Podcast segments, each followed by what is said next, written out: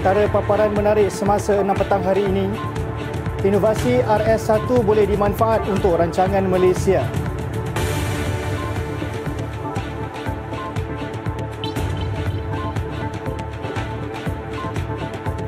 Selangor juara kes keganasan rumah tangga.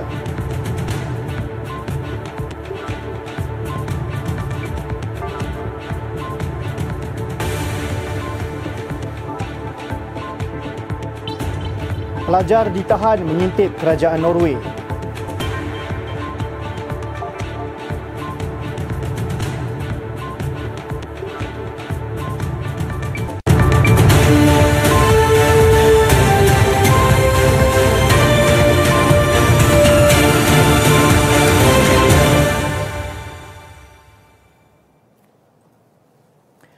Assalamualaikum dan salam sejahtera. Bersama saya Mohd Khairul Nizam Arifin.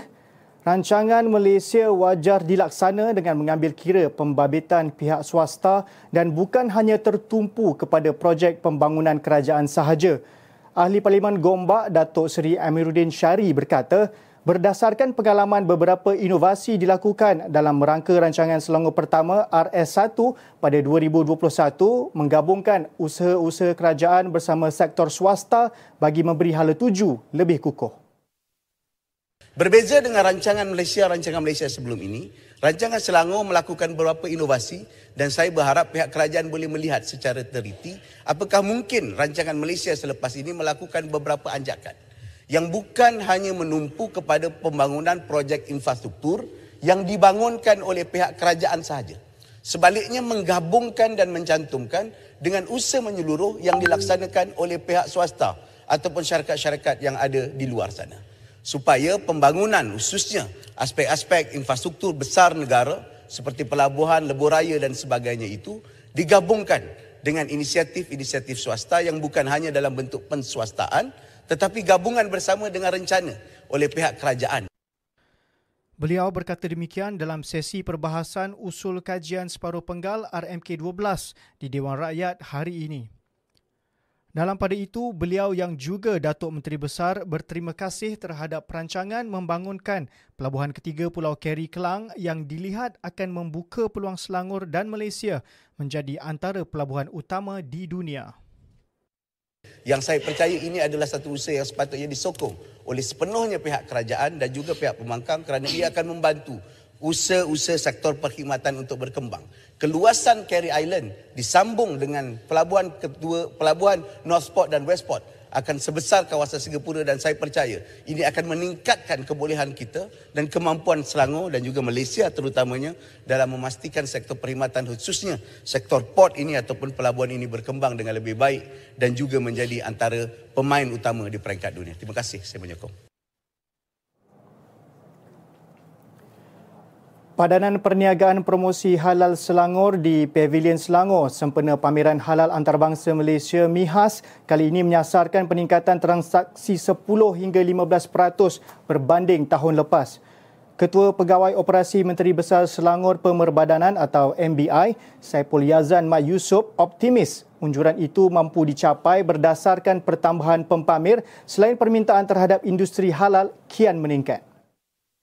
Tahun sebelum ni kita lebih kurang 2,000 pelawat datang ke Pavilion Selangor dan kita expect tahun ni akan bertambah 10 hingga 15% berbanding dengan tahun lepas. Dan dari segi overall transaction kalau kita tengok yang berlaku pada tahun lepas adalah lebih kurang yang berlaku padanan perniagaan tu lebih kurang dalam 55 juta lebih dan kita expect juga pertambahan 10 hingga 15% pada tahun ini.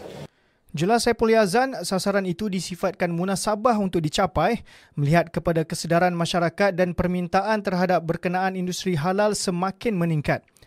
Menurutnya lagi, MBI melalui HIS Toyiba Sendirian Berhad menyediakan 23 reruai kepada pempamer terdiri daripada syarikat berkaitan kerajaan GLC, anak syarikat MBI dan syarikat yang bertapak di Selangor.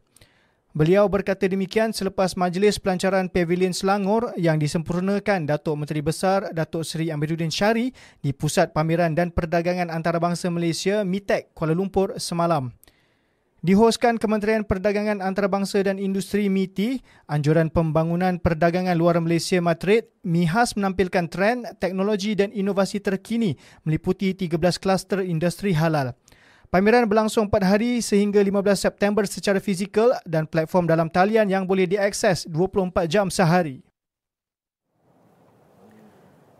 Usahawan dan pemilik perniagaan di Pelawa menyertai Expo Usahawan Selangor 2023 SELBIZ 2023 pada 6 hingga 8 Oktober depan.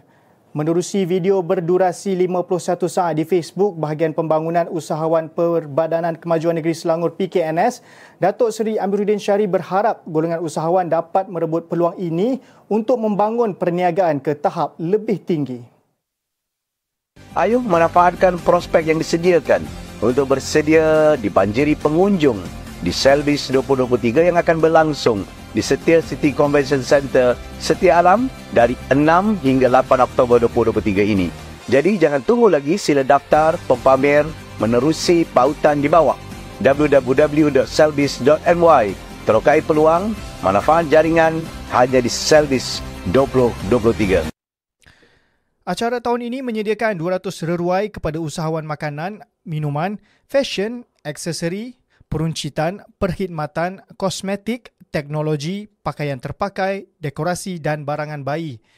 Menyasar kehadiran 15,000 pengunjung, pelbagai aktiviti menarik turut diadakan antaranya Klinik Usahawan Selangor, Fiesta Kopi, Cabutan Bertuah dan Selbiz Run 2023. Pengunjung juga bakal dihiburkan dengan persembahan artis popular seperti Tomok, Ernie Zakri, Amir Masdi, Floor 88 dan Ara Johari. Untuk sebarang pertanyaan atau maklumat lanjut berhubung Expo, hubungi Izzati Nadia di talian 017-419-9400 atau Nur Sabrina 011-2858-3903. MITEC Services Berhad menjelaskan perkhidmatan yang boleh didapati di platform dalam taliannya adalah mengikut terma dan syarat yang ditetapkan kerajaan menurut penyedia e-perkhidmatan itu dalam makluman kepada Bursa Malaysia hari ini. MITEC berkata demikian sebagai respons kepada artikel berita bertajuk MyEG memperbaharui permit pekerja secara haram dan MyEG dikatakan mengenakan bayaran untuk permit pekerja asing walaupun kontrak digantung yang diterbitkan dua portal berita bahasa Inggeris tempatan Selasa lalu. Memetik kenyataan ahli Parlimen Kota Melaka Hu Poy Tiong di Parlimen semalam, portal berita itu melaporkan bahawa MyEG didakwa memperbaharui permit pekerja secara haram sehingga hari ini walaupun kontrak digantung oleh Jabatan Imigresen Malaysia.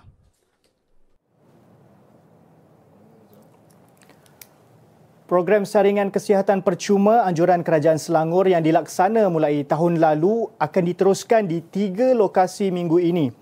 Exco Kesihatan Awam Jamaliah Jamaludin berkata, lokasi pertama Selangor Saring dijadual berlangsung di Dewan Jubli Perak bangunan Sultan Salahuddin Abdul Aziz Shah Jumaat ini. Beliau memaklumkan program sama turut diadakan di perkarangan Madrasah Al-Ikhlas Petaling Jaya pada 16 September manakala keesokannya di Dewan MPKK Kampung Kuala Ampang, Ampang. Program bermula 8 pagi hingga 4 petang pada hari Jumaat, 8.30 pagi hingga 12.30 tengah hari pada Sabtu dan Ahad pula dari 8 pagi hingga 2 petang melibatkan pemeriksaan fizikal, pemeriksaan darah dan air kencing. Jamaliah turut memaklumkan beberapa penambahbaikan bakal dibuat dalam penganjuran tahun depan bagi memastikan lebih banyak manfaat diterima peserta. Selangor Saring diperkenal bagi membantu penduduk mengesan penyakit lebih awal, terutama yang mempunyai sejarah perubatan keluarga, obesiti dan mengamalkan gaya hidup tidak sihat. Membabitkan kos RM3.4 juta yang ditanggung sepenuhnya pentadbiran negeri, peserta boleh menjalani saringan air kencing, mata, bara pangkal rahim, payudara dan prostat serta ujian darah. Skim tersebut ditambah baik tahun ini dengan beberapa lagi khidmat saringan disediakan, antaranya pemeriksaan gigi dan telinga selain sesi fisioterapi. Tak daftar pun skim insurans AmSelangor, tapi macam mana nama dah ada? Wah, data bocor ke? Semak dulu fakta betul ke tidak baru sebar. Menerusi Akta 709, Kerajaan Negeri tidak tertakluk dengan Akta Perlindungan Data Peribadi 2010. Pendaftar insurans percuma Selangor ini terlaksana secara automatik. Kerajaan Negeri menggunakan data awam menerusi SPR untuk proses pradaftar skim insurans ini. Pradaftar ini untuk percepatkan proses. Maklumlah ada 6 juta penduduk di Selangor, dari bayi hingga warga tua. Lagipun, pengesahan perlu dilakukan untuk turut serta menikmati inisiatif ini. Swafoto bersama MyCard diperlukan sebagai tanda setuju. Kerajaan negeri sentiasa peduli kehidupan rakyat disantuni. Inilah Popek Seminit Selangor TV. Salutes!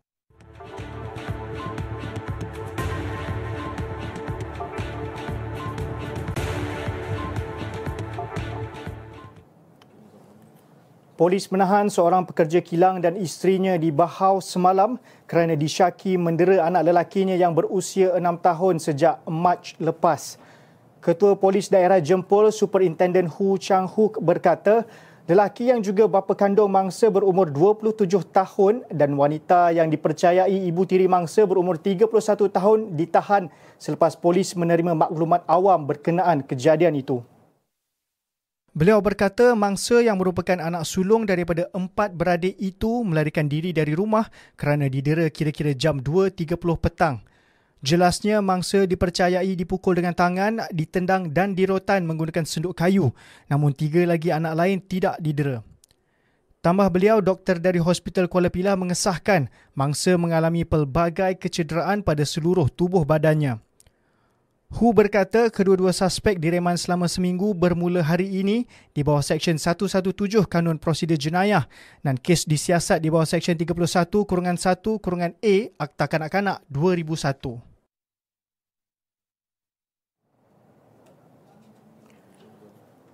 Polis membuka satu kertas siasatan berhubung video berkaitan penganjuran Perhimpunan Selamatkan Malaysia yang akan diadakan di sebuah pusat beli belah di Ibu Negara Sabtu ini.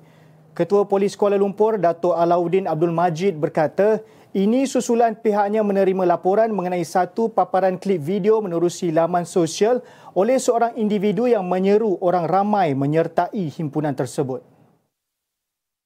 Beliau berkata setakat ini 5 laporan diterima pihaknya berhubung paparan klip video terbabit dengan 2 individu telah direkodkan keterangan, manakala 4 lagi akan dipanggil bagi dirakam keterangan dalam masa terdekat. Sebelum ini, satu video berdurasi 55 saat memaparkan seorang lelaki mengajak orang ramai untuk menyertai perhimpunan terbabit sempena Hari Malaysia dan mengenakan baju berwarna putih sebagai tanda sokongan.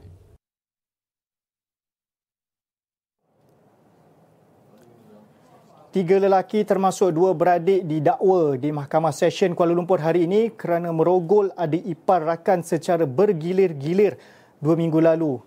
Tertuduh Nik Muhammad Rahimin Mat Zaid 33 tahun bersama adiknya Nik Khairah Hafizi 28 tahun serta rakan mereka Muhammad Zulhilmi Zainuddin 33 tahun bagaimanapun mengaku tidak bersalah di hadapan hakim Norina Zainal Zainul Abidin. Memetik berita harian, mengikut pertuduhan, Nik Muhammad Rahimin yang juga mekanik dan 2 lagi tertuduh pekerja kedai makan merogol seorang wanita berusia 26 tahun di sebuah kediaman di Wangsa Maju antara 2 hingga 3.30 pagi pada 30 Ogos lalu. Oleh demikian, tertuduh melakukan kesalahan mengikut Seksyen 376-1 Kanun Keseksaan yang memperuntukkan hukuman penjara antara 10 hingga 30 tahun dan sebatan jika sabit kesalahan yang dibaca bersama Seksyen 34 Kanun Keseksaan. Susulan pengakuan tidak bersalah berkenaan, Timbalan Pendakwa Raya Nurhani Muhammad Ayub membantah sebarang jaminan diberikan kepada tertuduh.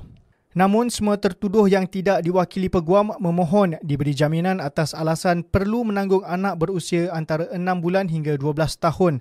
Hakim kemudian tidak membenarkan sebarang jaminan dan menetapkan 12 Oktober ini untuk sebutan semula kes bagi serahan dokumen serta lantikan peguam. Pada Jumaat lalu, seorang bapa 4 anak didakwa di Mahkamah Sesyen kerana bersubahat dengan membenarkan sekumpulan rakan merogol adik iparnya. Bagaimanapun, penganggur berusia 29 tahun itu tidak mengaku bersalah sejurus pertuduhan dikemukakan di hadapan Hakim Izralizam Sanusi.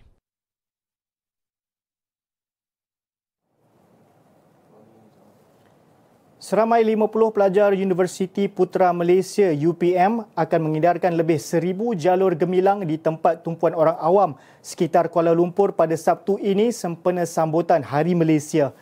Naib yang dipertua Majlis Perwakilan Pelajar UPM, Umairah Farisah Ahmad Yuzri berkata, bendera itu akan diagihkan di lokasi seperti Masjid Jamek dan Bukit Bintang. Tambah Umairah, selain mengedarkan jalur gemilang, mahasiswa UPM turut menyampaikan mesej berunsur perpaduan dan nyanyian lagu patriotik seperti Jalur Gemilang, Inilah Barisan Kita, Saya Anak Malaysia dan Warisan. Katanya program diadakan bertujuan membangkitkan semangat patriotik serta memupuk ikatan perpaduan dalam kalangan pelajar daripada pelbagai jurusan pengajian dan latar belakang. Umairah menjelaskan bahawa kepentingan golongan mahasiswa dan belia dalam mencorakkan masa depan negara tidak boleh dipandang enteng meskipun mereka lahir selepas negara mencapai kemerdekaan. Sambutan Hari Malaysia 2023 dengan tema sama seperti Hari Kebangsaan 2023 iaitu Malaysia Madani, Tekad Perpaduan Penuhi Harapan akan diadakan di Stadium Perpaduan Kuching, Sarawak. Hari Malaysia disambut bagi memperingati pembentukan Malaysia antara Persekutuan Tanah Melayu, Sabah dan Sarawak yang berlaku pada 16 September 1963.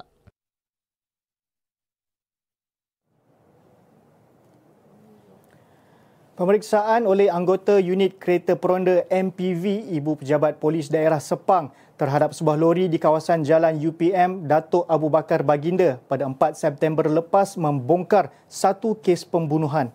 Ketika anggota MPV memeriksa lori yang dinaiki dua lelaki kira-kira jam 1.41 pagi, penumpang lori berkenaan kelihatan tidak sedarkan diri dan memerlukan bantuan.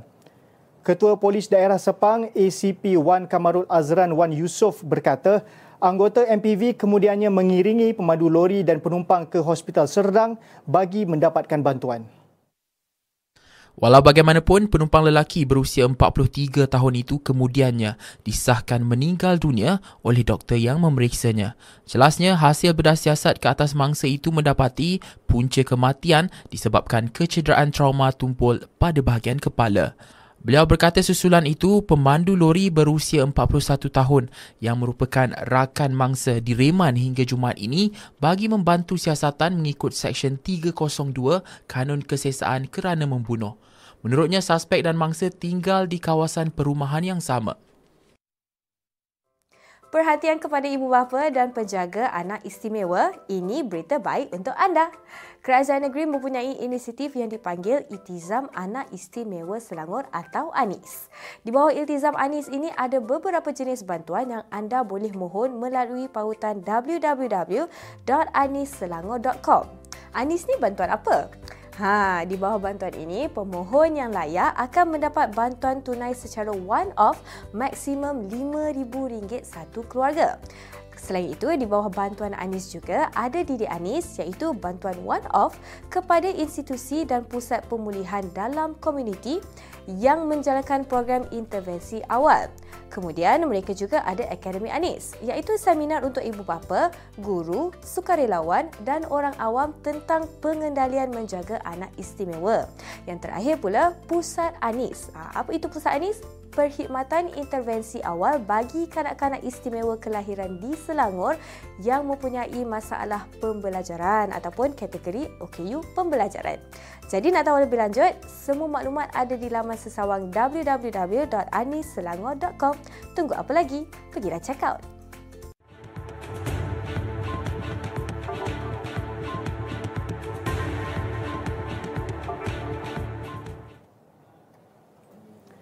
Seramai 5 kaki tangan daripada Jabatan Anak Istimewa Selangor ANIS menyertai program Provision of Assistive Technology AT for Autism anjuran National Autism Resource Centre NARC University Teknologi MARA UiTM dengan kerjasama The National Society of Malaysia NASOM di Dewan Kuliah 1 Fakulti Sains Kesihatan UiTM Cawangan Selangor Kampus Puncak Alam.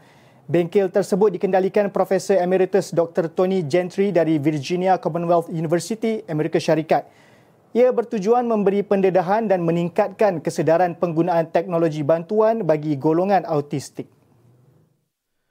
Menerusi perkongsian di Facebook, penggunaan teknologi bantuan tersebut merangkumi pelbagai jenis alatan seperti virtual reality (VR) yang boleh membantu golongan autism agar dapat berkomunikasi dengan lebih baik, menjalankan aktiviti harian secara berdikari dan juga digunakan sebagai alat bantuan belajar.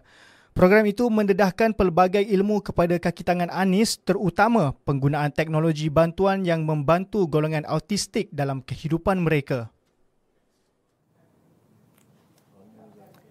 Majlis Bandaraya Shah Alam MBSA bermaklumkan Dataran Kemerdekaan Shah Alam akan ditutup bermula jam 6 petang hari ini sehingga esok 14 September 12 tengah hari. Penutupan dataran tersebut berikutan memberi laluan kerja-kerja persiapan dan penganjuran program Ride for Rahmah KPDN Negeri Selangor 2023. Susulan itu, orang ramai digalak menggunakan laluan alternatif yang lain.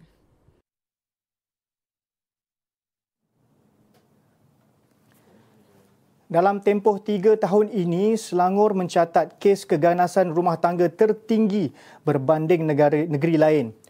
Ketua Polis Selangor Datuk Hussein Omar Khan berkata pihaknya telah menerima sebanyak 813 laporan melibatkan kes keganasan rumah tangga antara Januari hingga Ogos tahun ini. Menurut Hussein, statistik yang direkodkan Polis Diraja Malaysia PDRM menunjukkan daerah yang mencatatkan kes tertinggi adalah Gombak 147 kes, Kajang 91 kes dan Petaling Jaya 79 kes. Daerah yang mencatatkan kes terendah pula adalah Shah Alam 21 kes, Sabak Bernam 25 kes dan Sungai Buloh 26 kes. Dalam masa sama, Hussein turut memberitahu jenis kesalahan keganasan rumah tangga yang paling banyak dilaporkan adalah mendatangkan cedera 593 kes, kesalahan ugutan 153 kes dan kesalahan khianat 49 kes. Statistik juga menunjukkan isteri kerap menjadi mangsa kes iaitu sebanyak 352 kes, diikuti adik-beradik 177 kes dan suami sebanyak 121 kes. Beliau berkata demikian selepas menyempurnakan majlis penutup seminar memerangi keganasan rumah tangga 2023 di Seksyen 15 sebentar tadi.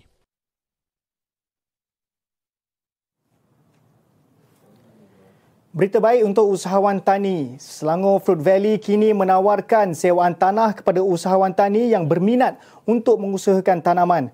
Syarat kelayakan termasuk warga negara Malaysia berumur 21 tahun ke atas, mempunyai kemahiran dalam bidang pertanian, berminat, berpengalaman dan terlatih dalam bidang pertanian, mengusahakan jenis tanaman kontan, berteknologi tinggi, sayur-sayuran dan tanaman jangka pendek serta sumber kewangan atau modal mencukupi.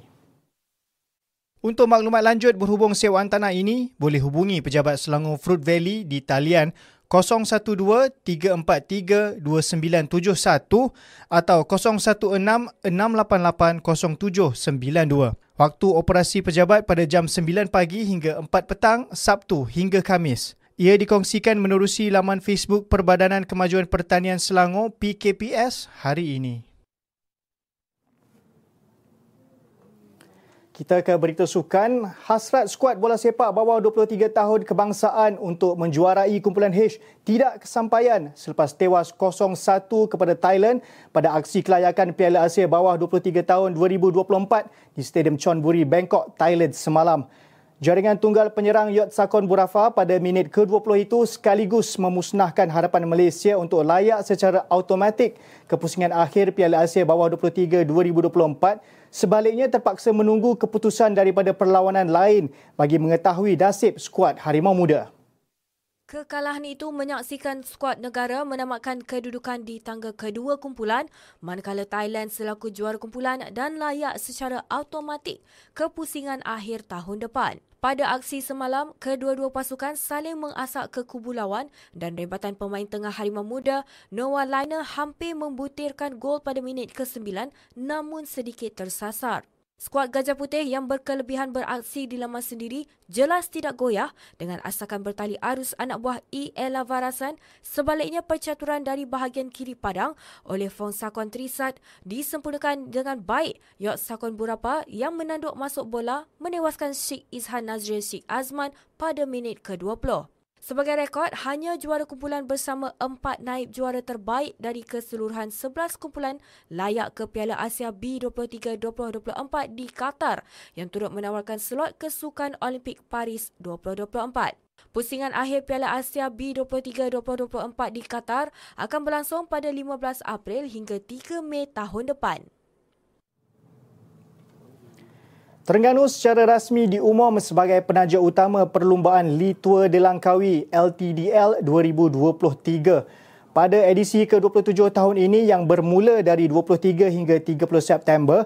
Terengganu tampil dengan jumlah penajaan hampir 1 juta ringgit meliputi tajaan wang tunai berjumlah RM800,000 selain menyediakan bantuan logistik.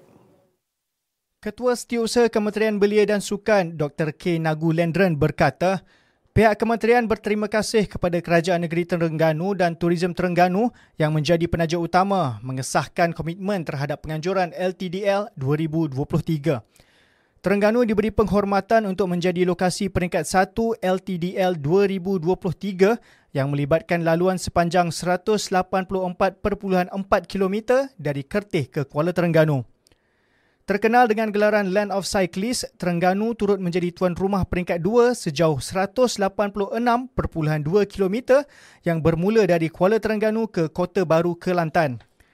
LTDL 2023 turut melibatkan laluan peringkat 3 dari Jeli ke Baling sejauh 177.1 km, peringkat 4 Bukit Mertajam Meru Raya dengan 140 km, dan peringkat 5 dari Slim River Genting Highlands sejauh 133.3 km.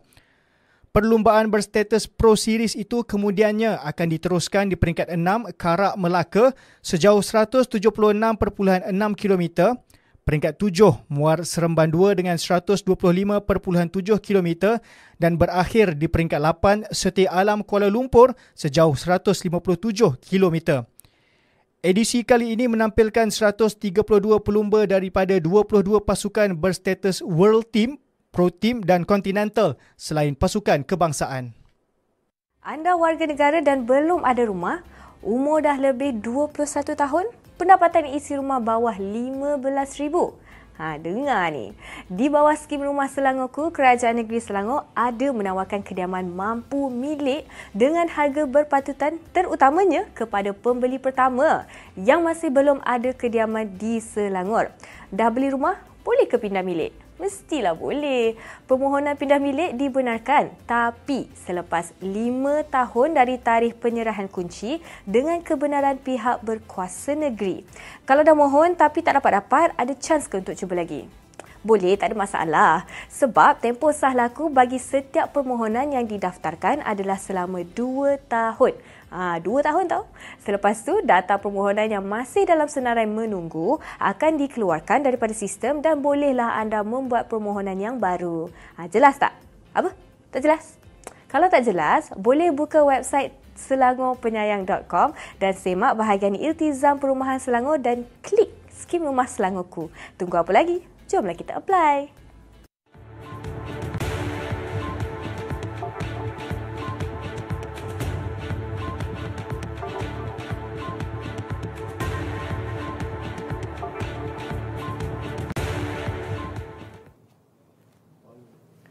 Puluhan penduduk Vietnam maut manakala 54 lagi dimasukkan ke hospital awal pagi tadi selepas kebakaran berlaku di sebuah blok pangsapuri di ibu negara Vietnam, Hanoi, semalam.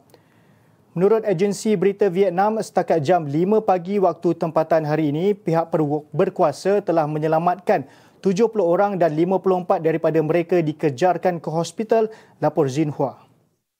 Kebakaran berlaku di tingkat pertama blok Pangsapuri 9 tingkat yang mempunyai 150 orang penghuni di kawasan Huong Dinh, daerah Tan Duan. Dalam tempoh 8 bulan pertama tahun ini, Vietnam menyaksikan 1,286 kebakaran dan letupan yang membunuh 69 orang, 64 yang lain cedera dan menyebabkan kerugian harta benda hampir 200.7 bilion dong Vietnam atau 8.3 juta US dolar. Kementerian Luar menerusi Kedutaan Besar Malaysia di Stockholm mengesahkan seorang lelaki dipercayai warga negara Malaysia telah ditahan di Oslo, Norway kerana disyaki terlibat dalam aktiviti pengintipan. Kementerian Luar dalam satu kenyataan memaklumkan Kedutaan Besar Malaysia di Stockholm sedang berhubung rapat dengan pihak berkuasa tempatan di Oslo untuk mendapatkan maklumat lanjut mengenai kes tersebut. Agensi media antarabangsa melaporkan seorang pelajar Malaysia berusia 25 tahun di Norway ditahan pihak berkuasa tempatan kerana didakwa mengintip termasuk mencuri dengar secara haram menerusi pelbagai peranti teknikal. Menurut pelaporan itu, Agensi Perisikan Polis Norway dikenali sebagai PST mendakwa lelaki berkenaan cuba mengintip pejabat Perdana Menteri, Kementerian Pertahanan dan pejabat kerajaan lain di Oslo. PST memberitahu Norwegian Broadcasting NRK bahawa lelaki itu yang ditahan Jumaat lepas sudah didakwa di mahkamah berikutan tindakannya melakukan operasi pengintipan dan risikan terhadap negara berkenaan. Ketua Turus Bersama Korea Selatan mengesahkan Korea Utara melancarkan peluru berpandu balistik ke Laut Jepun, lapor Sputnik yang memetik agensi berita Yonhap. Bagaimanapun, sementara menunggu analisis, pasukan tentera tidak memberikan sebarang butiran mengenai pelancaran peluru tersebut.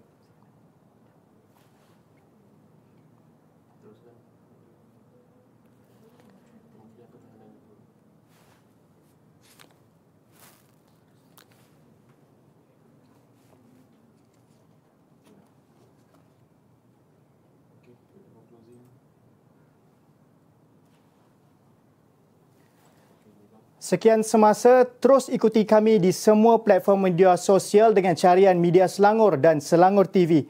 Gelagat kanak-kanak berusia 3 hingga 6 tahun dari prasekolah Arif Midna mewarnai sambutan sempena Hari Merdeka siang tadi mengakhiri semasa jam 6 petang. Assalamualaikum dan salam hormat.